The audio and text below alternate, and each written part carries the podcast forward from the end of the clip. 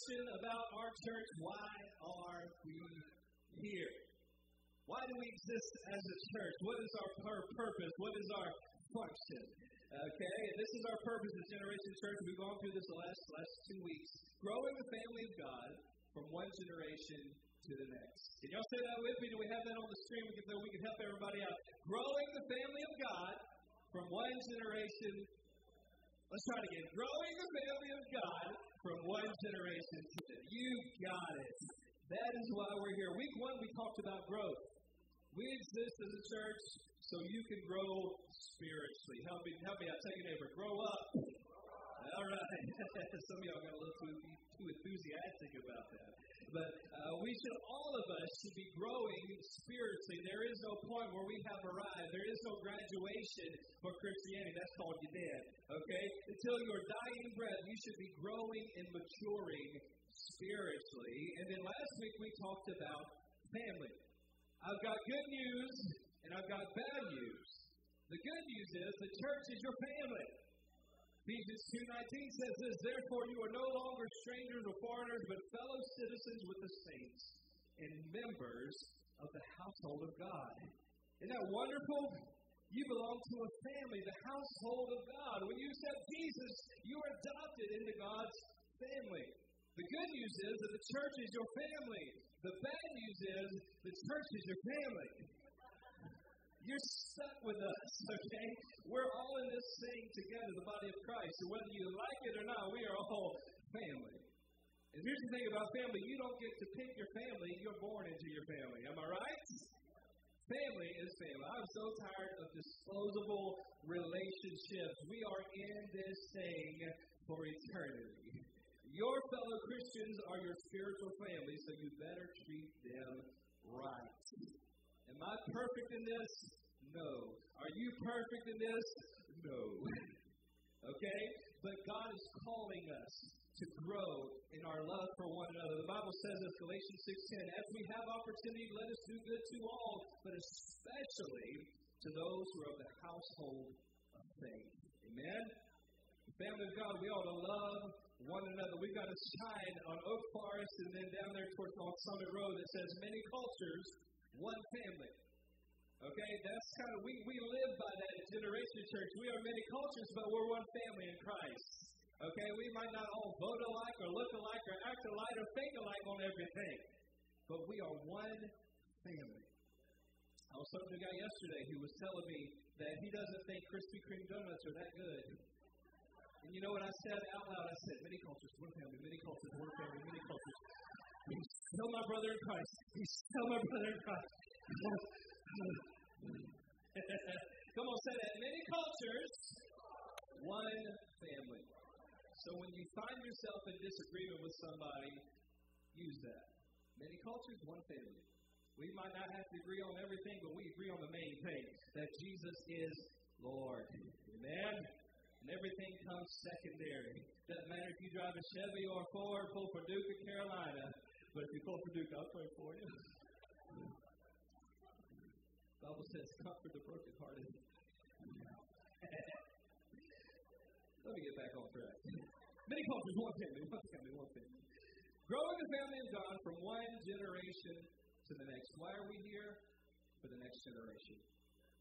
We must live and work as if Jesus is coming back today, but we must plan prayers as, as, as if he's coming back in the next generation. You know, our God is a generational God.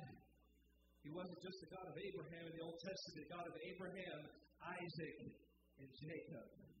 He's a generational God. In the New Testament, it wasn't just the faith of Timothy, it was the faith of Lois and Eunice and Timothy, the passing down from the generations. Our God is a generational God, and He's calling us to be a generational church. It's always been God's plan. Psalm 145 One generation shall praise your works to another and declare your mighty acts. I want you to look at our church logo for a minute if y'all got that up there in the in the media booth in the command center up there. You got the big graphic up there? If not, I'll go to the little graphic. Look at this. See, everybody see it? You can't see. I'll describe it to you. You got the cross right here, and you got a little leaf and a big leaf. What does that represent? That represents young and old growing together. You see that? I don't understand why church is often a battle between young people and old people when both groups really need each other. And I know we don't have any old people in our church, we're just all young people. But amen. Think about this. When the Israelites were fighting the Amalekites in the, in the valley of Rephidim, Moses needed Joshua. He needed the young man down in the valley fighting the enemy, but Joshua needed the elder Moses on the mountain to hold up his staff because it took both of them together for God to bring the victory. And that's missing in so many churches. The key to victory, defeating the enemy, is you got to have a bunch of Moseses and Joshuas. You got to have some elders in the faith holding up the standard, and you got to have some young men and women of the faith fighting the enemy on the front lines. We all need each other. Come on, tell somebody, I need you, and you need me. So let's get on with the Trinity. Listen, that's why we're called Generation Church, singular, not generations. Why? Because God has no grandchildren. In the kingdom of God, we're all part of that same generation. When Jesus told his disciples, This generation will not pass away until I come back, what is he talking about? He's talking about the church, the body of Christ. If you're saved, come on, tell somebody, I'm that generation. 1 Peter 2.19 says, You are a chosen generation, a royal priesthood, a holy nation, a peculiar people, some more than others, that you should show forth the praises of him who hath called you out of darkness into his marvelous light, which in times past were not a people, but are now the people of God, which had not obtained mercy, but now have obtained mercy. We are that chosen generation. Come on, tell somebody, that's my generation. Listen, there's a principle that God's established, and this is this is the whole point of my message today that I want us to understand as a church family, a clear pattern of how to pass our faith from one generation to the next. God's plan is for you and me to hand down our faith. Do you believe that? Bible says that. We've read it three or four times already. One generation shall praise your works to another and declare your mighty acts. God has established a proven system for taking our faith and instilling our faith in the next generation. But if you haven't noticed, this is not happening by and large in America. The Christian faith is not being handed down like it ought to be from one generation to another. Young people are walking away from church in droves. Don't get me wrong, some are doing it, but the sad state of our nation today is that most are not. Most people who call themselves Christians are not passing down their Christianity. Help but help but wonder whether or not they have a genuine faith to pass down in the first place. Because when you got Jesus, you got the goods. You got life changing, resurrection, Holy Ghost power inside of you. When you got the real thing, you can't bottle that up. You've got to pass that on. Hello? Here's the problem you can't give away something you don't own in the first place. There was a news story in Puyallup, Washington, where a family returned home from an extended vacation to find that somebody had broken into their house and had a yard sale and sold all their stuff, even their kitchen appliances. And the news crew interviewed the neighbors and they said, We couldn't believe, we thought we were getting just the most amazing deal. They were practically giving it away, but they caught the guy and he's going to jail for a very, very long time. Why? Because you can't give away something that you don't possess. And I think one reason that Americans are not passing down the Christian faith to the next generation is they don't possess Christian faith in the first place. Going to church doesn't make you a Christian any more than sticking your head in a Bojangles box makes you a biscuit. You have to have a genuine faith that's not just from Sundays from 10 a.m. to 11 a.m. It's got to be a Monday morning faith and a Friday night faith. Hello. This is a daily walk. Mm-hmm. That's why this generation is walking away from church. They're tired of fake religion. They're tired of watching church people bless God at church and cuss out the waitress at lunch. They're tired of fake religion. They're tired of hypocrisy. And listen, this is an opportunity for us. This generation is looking for something real. And the time is coming, and you and I are going to be a part of this. The time is coming when this generation is going to discover what real faith in God is about. Where they're going to discover what it is to have an encounter with the true and living God that has the power to break sin and addiction and bondage and old ways of thinking off of their lives. And when that happens, this nation is going to be shaken with a move of God like nothing we've ever seen. I see it coming. The worse things get in the natural, the closer we are to a spiritual awakening in this nation. And that's why God has a plan for the generations. And this is the plan. It's very simple. You get it right, and then you help them get it right.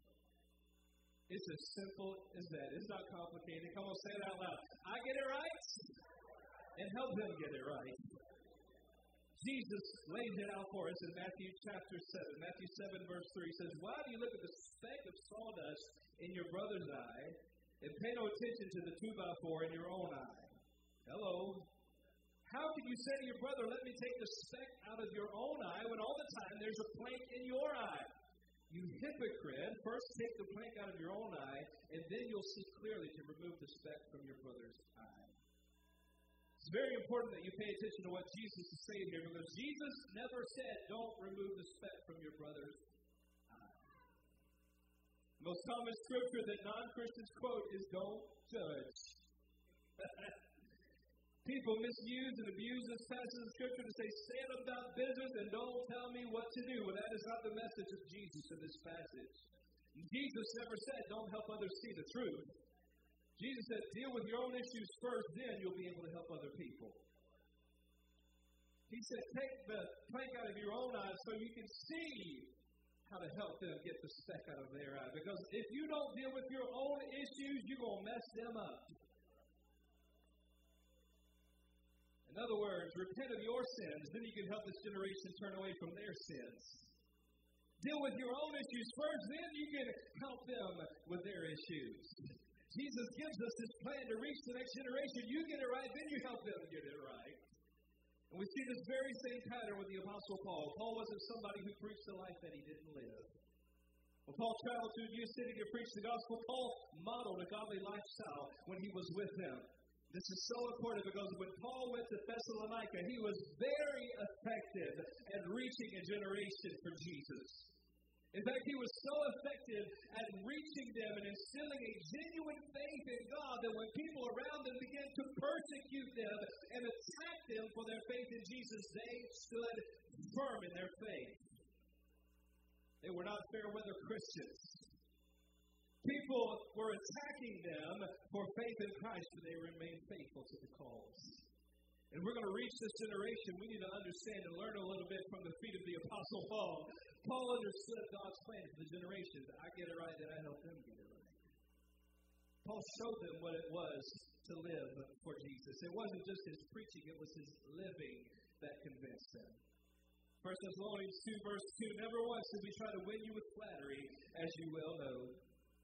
Our God has witnessed that we were not pretending to be your friends just to get your money. My God. That's nothing new. As for human praise, we have never sought it from you or anyone else. As apostles of Christ, we certainly had a right to make some demands of you, but instead, we were like children among you. Or we were like a mother feeding and caring for her own children. We loved you so much that we shared with you not only God's good news, but our own lives too. This was beyond a Sunday morning relationship.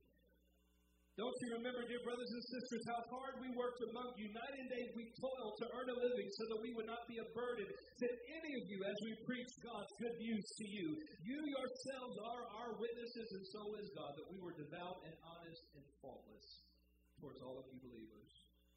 Paul's reminding them when he and Timothy and Silas were in Thessalonica, they lived out the gospel, sharing their own lives as living witnesses to the power of Jesus.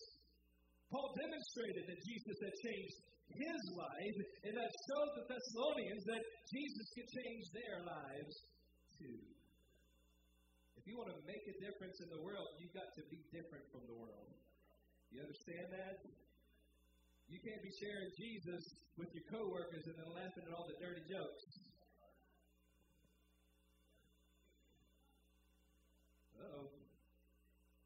If you want to make a difference in the world, you've got to live differently than the world. Oh, That's what Paul did.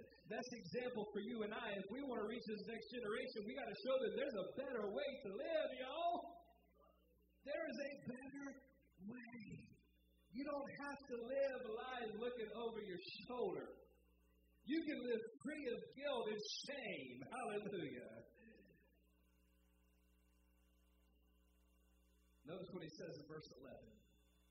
He says, For you know that we dealt each with, with each of you as a father deals with his own children. Listen, God is a generational God, and he's calling the church to be a generational church. Paul's relationship with these young people was like that of a father and a child. And I can't help but notice that we are living in a fatherless generation. 24 million children in this nation will go to sleep tonight without a father in their home. 24 million. Children who grow up without a father are four times more likely to grow up in poverty. According to the Center for Epidemiology, children who grow up without a father figure are more than twice as likely to commit suicide. 72% of adolescent murderers and 70% of all long term prison inmates grew up without fathers in the home. This is a fatherless generation, and young people today are being torn apart by the fallout of absent fathers. Maybe you didn't have a father in the home. Maybe you don't have a father in your home. I'm not here to discourage you. I'm here to give you hope because whatever's missing in your physical family, God can more than make up for it with your spiritual family. That thing that's missing in your physical family, God wants to restore to you through your spiritual family. We're living among a fatherless generation, and I am convinced that God is calling the church to fill that void. We can't put fathers back in the home, but we can be a fathers to the fatherless because that's who our God is. Psalm 68 5 says that our God is the Father to the fatherless. That is the heart of God, and that should be our hearts too. Apostle James said that pure and undefiled religion is this to care for widows and orphans in distress and to keep yourself undefiled from the world. You get it right, and then you help them get it right. You get your life surrendered and laid on the altar. You make sure that you stay a living sacrifice that it crawl off the altar all the time. You stay on the altar of sacrifice, and then God will use you to be a mentor, to be a help, to be hope to young people who desperately, desperately need it. You have to have real faith in God to care for the fatherless. This generation is a generation of physical and spiritual orphans, and it's our duty, our calling, our purpose as believers to care for them as a father cares for his own child. How does the father care for his children? I've come to find out by any means necessary. He does whatever it takes. The Father's willing to sacrifice everything for the sake of his children, and we've got to have that kind of heart for this generation. As believers, we should think more about the next generation than we think about us. We have to be willing to give up whatever it takes to reach them. And that means we change the way we do church, or we change the way we dress, or change the style of music. Who cares? Whatever it takes, if we have a heart of the Father for this generation. There is nothing sacred but the Word of God. Everything else will change. Those old hymns that you love so much, well, when they first came out, the old folks thought they were worldly. Think about it. Do you know that your favorite style of worship music is connected to when you became a believer? When you came to Christ, whatever was the predominant theme, either overall or in the church that you got saved in, you have a deep connection style of music, and that stays with you. That means that as church folks, we tend to like a certain one certain style. Amen. I want to blow a trumpet in the that's what I got say. I, ain't never heard that. I'm like, what is that? You don't know. I ain't gonna tell you. We cling to what's familiar to us and what we connect with our salvation experience, but God gives every generation their own song. If you think about it, then, you know, God preserved all of the Psalms of David, but he didn't preserve the sheet music. He could have. You see, the message of worship never changes, but the methods always change. Because every generation gets their own music and their own style and their own expressions of worship. Not expecting you to shout and jump keys and run and speak in tongues on that, but just let it marinate a little bit in your spirit. Because sacred cows make gourmet burgers. We have to be willing to let go of whatever we have to let go of in order to lead this generation to Jesus Christ. Somebody said it, and I'll never forget it. The church will never see revival until we learn to love our children more than our traditions. There will be times when we sacrifice our time, our traditions, our talents, our treasures in order to love this generation.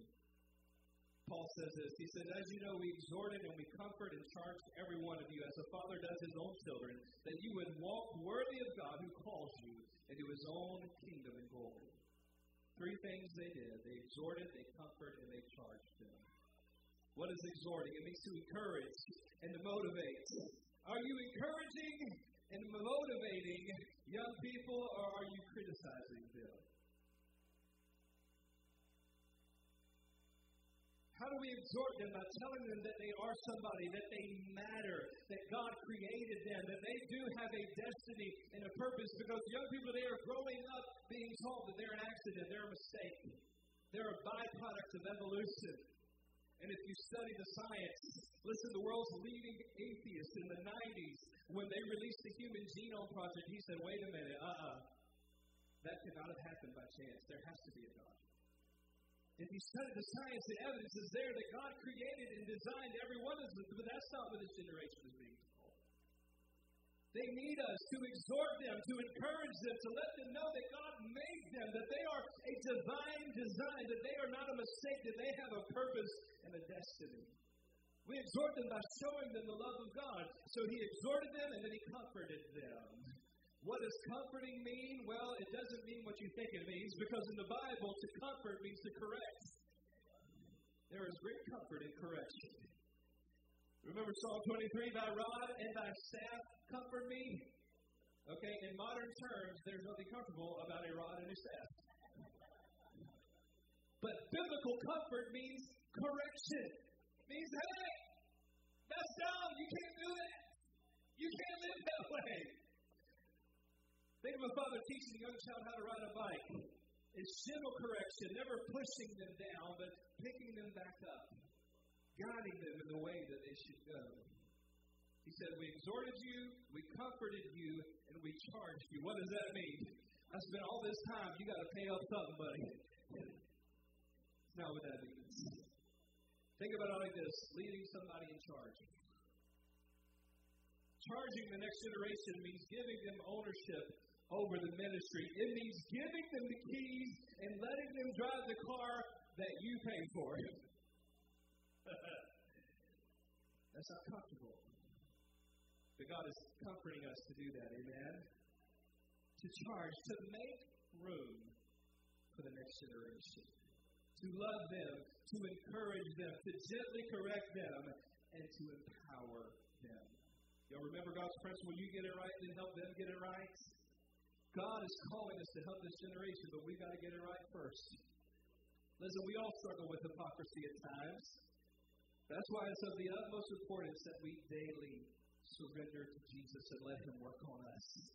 Let the Holy Spirit, wasn't one of the names of the Holy Spirit, Jesus called Him the Comforter. He will abide with us. He will comfort and correct us if we don't harden our hearts to that voice of conviction. But we have to let go of hypocrisy. We have to let go of dead religion. We have to let go of our man made traditions and dead works and open up our hearts to what God wants to do. Now, I'm going to share some statistics with you, and then I'll pray and we'll get out of here. But I want you to listen to this. The world's population has exceeded 7 billion and is on its way to 8 billion people. Sociologists have said that there are more people alive today than have ever lived. and nearly half of them are under the age of 20. That means that this generation represents the largest single harvest of souls in the history of the world. Jesus said the harvest is great, but the laborers are few. Half of the world is under the age of 20. And it gets even better because young people are more open to the gospel of Jesus Christ than any other demographic by far.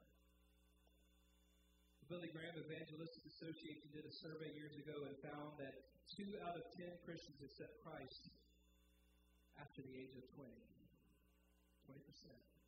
But seven out of ten Christians accept Christ before they turn 15. 70%. these numbers alone make me want to get involved in kids ministry. And I ain't wired for kids ministry. No other age group in the world, no more, no other group of people in our city, in your neighborhood, in your family is more receptive to the gospel of Jesus Christ than young people under the age of 15. We have the opportunity to reach more people for Jesus today than ever before. If we don't invest heavily in kids ministry, we're letting that harvest slip right through our fingers, church. I don't know about you, but I want to be used by God to raise up some young men and young women who are saved and baptized in the Holy Spirit, on fire for God, ready to make a difference and reach more people for Jesus. These kids are going to be mighty young men and mighty women of God. Jesus said, Let the children come to me and do not deny them, for the kingdom of God belongs to such as these. We're going to reach and train up children and youth in our community. Listen, too many times children and youth get all the church's leftovers. We, we do all the nice stuff on the grown ups who pay all the bills. And the kids get the leftover stuff, the leftover buildings, and the leftover resources, and the leftover broke sound equipment, and the worn out volunteers. Not us. We're committing to giving our best to reaching this generation. Another statistic I read is that most Christians share their faith and win one person to Christ in their entire life. All of us as believers feel the burden share the gospel. We as believers, we know it's at stake. But there's incredible pressure, incredible fear that weighs us down. I have come today to set you free. Because every Sunday we have between 20 and 70 kids under the age of 14 who will soak up the gospel of Jesus Christ. If you have been wrestling and struggling with sharing your faith with people, let me tell you, there is a mighty big harvest right down the hallway. The Holy Spirit is stirring somebody up to get involved in kids' ministry. And let me tell you, we need you. We need you. Kids ministry was our largest ministry by far going into COVID. And right now, our amazing kids workers are making bricks with no straw right now. They got bags under their eyes. They, they're crawling out the kid kids wing, week in and week out because they're weary, but they are still fighting that battle, reaching the next generation. They're looking for some men and women who are brave enough and bold enough to go in there. Listen, you want to preach the gospel and see people get saved, you'll see that every week back there. I don't know about you, but I've shared Jesus with a whole lot of people and got a few middle fingers and a whole bunch of you can go somewhere else. And then you talk about Florida, somewhere that's hotter. Not every grown up receptive to the gospel. I mean, those kids, they have open hearts. That's a great opportunity for you to share the gospel and watch the Holy Spirit use you. Don't miss that opportunity, somebody. Somebody. I believe God has stirred up some people. I know that God is getting ready to do some stuff, church. There are some opportunities and some conversations that, that are being had right now about Generation Church that I never ever anticipated. God is shifting and setting up some stuff. But we got to be ready. We've got to be ready to reach kids because the kids are going to be flowing in. We need your help.